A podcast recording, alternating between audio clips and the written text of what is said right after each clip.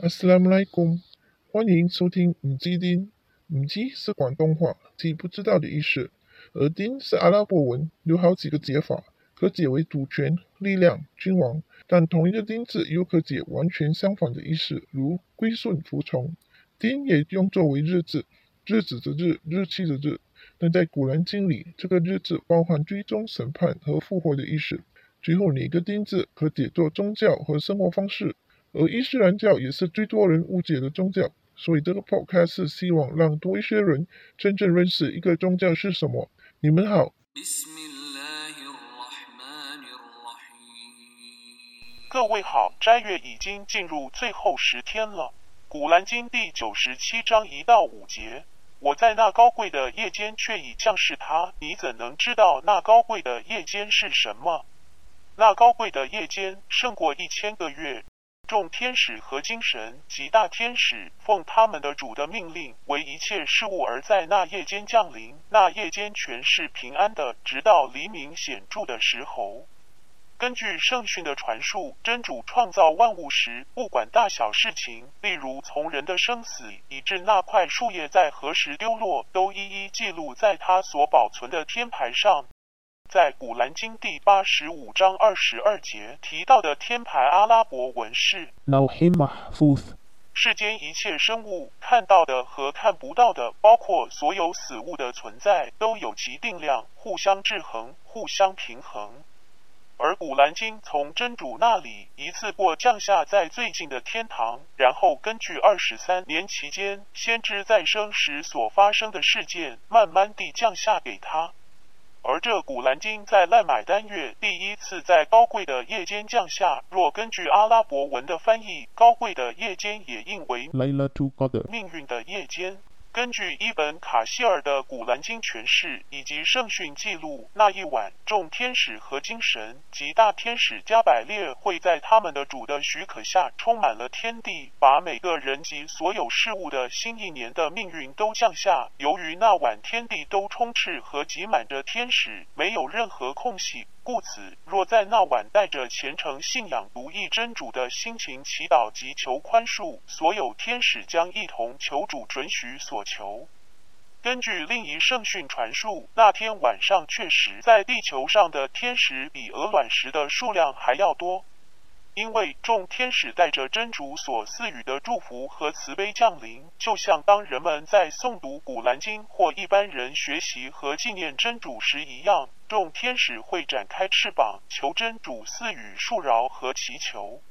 另一则圣训，艾布胡莱拉传述先知说：“斋月已来到你们身边，这是一个幸福的月份，在此期间，安拉已为你们规定了斋戒。”在这个月里，天堂的大门是敞开的，地狱的大门是被关闭的。最强大、最狂妄的恶魔都被锁在了其中。安拉赐给了一个比一千个月更好的夜晚。任何人被阻止获得那晚的好处，肯定也被阻止了很多好的事。从此，段胜训可明白到，为何当任何人被阻止获得那晚的好处，肯定也被阻止了很多好的事的道理。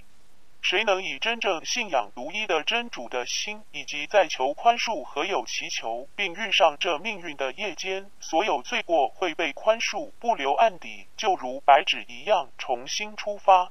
而新一年直到下一个斋月的命运，亦都可被赐予祝福和慈恩。因此，阿伊莎的传述，他问安拉的使者：“如果我找到这高贵命运之夜，我应该说什么呢？”他回答说。阿罗哈玛，因那克阿夫安托希布阿夫阿法夫安尼。安拉，确实你是赦罪者，你喜欢赦免，所以请赦免我。另一阿伊莎传述的圣训，随着斋月最后十天的开始，先知愿主福安之，习惯勒紧腰带及努力崇拜工作，通宵祈祷，并习惯叫醒他的家人一同祈祷。以及先知喜欢在最后十天都留在清真寺里，又称日夜崇拜和纪念真主，玩那天课合作善事，出手尤其慷慨。另一则圣训的叙述：安拉的使者愿主福安之出去通知人们关于命运的夜间的日期，但当时两名穆斯林男子发生了争吵，因此先知愿主福安之说：“我出来通知你们关于命运的夜间的日期，但由于某某和某某发生争吵，所以有关他的消息在我记忆里已被删除。也许这对于你们是更好的。”所以在斋月的最后十天的单数日子里寻找他吧。谁在那天祈祷并寻求他们的回报，真主确实会宽恕他以前的罪恶和后来的罪恶。另一则圣训的叙述：先知愿主福安之梦见自己在命运的夜间，仿佛俯伏在泥泞和水中。清真寺的屋顶是用干棕榈树叶制成的。我们在天空中看不到任何云，但随后一片风把云吹来，并下雨了。而先知带领我们祈祷，直到我们看到真主的使者的额头上有泥水的痕迹，这证实了他的梦境。在另一个叙述中补充说，这发生在第二十一夜开始的早上，也有人说他是在第二十三晚。从这几段圣训总刮了，在最后十晚的单数晚上，并非一定只在第二十七晚才是这命运的夜间，它可以出现在第二十一、二十三、二十五、二十七或第二十九的晚上。古兰经提到了那夜间全是平安的，直到黎明显著的时候。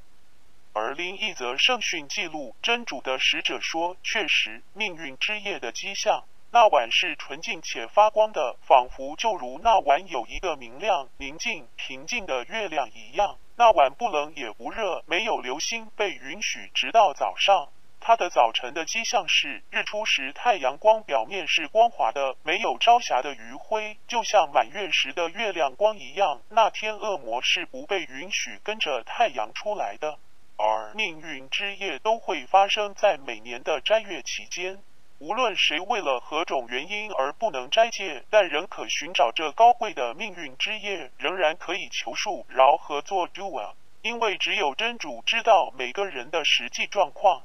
在斋戒月之后，便是开斋节，又称 Eid-ul-Fitr，。Eid 的翻译为节日，而伊斯兰可以庆祝的节日就只有两个被准许的 Eid，另一个是伊宰生节，又称古尔邦节。任何其他所谓的宗教庆祝节日都被视为创新，即并非真主所准许的。而先知穆罕默德愿主福安之在生时没有做过的节日，而现在有的都会被视为境界的。阿卜杜拉本布赖达从他的父亲那里传述，在开斋节礼拜前，先知会先吃东西，后才会离开家去礼拜；而在宰生节时，他在礼拜之前是不会吃东西。贾比尔的传述，在开斋节那天，安拉的使者愿主福安之外出为开斋节祈祷所走的一条路，与折返的路线并不相同。一本阿巴斯的传述，先知在开斋节那天做了两拜，在这两拜之前和之后都没有其他额外的礼拜。阿布乌拜德说：“我和奥马尔一起参加了，他先带领礼拜，然后讲道。”他说：“真主的使者，愿主福安之，禁止在这两天的一斋戒。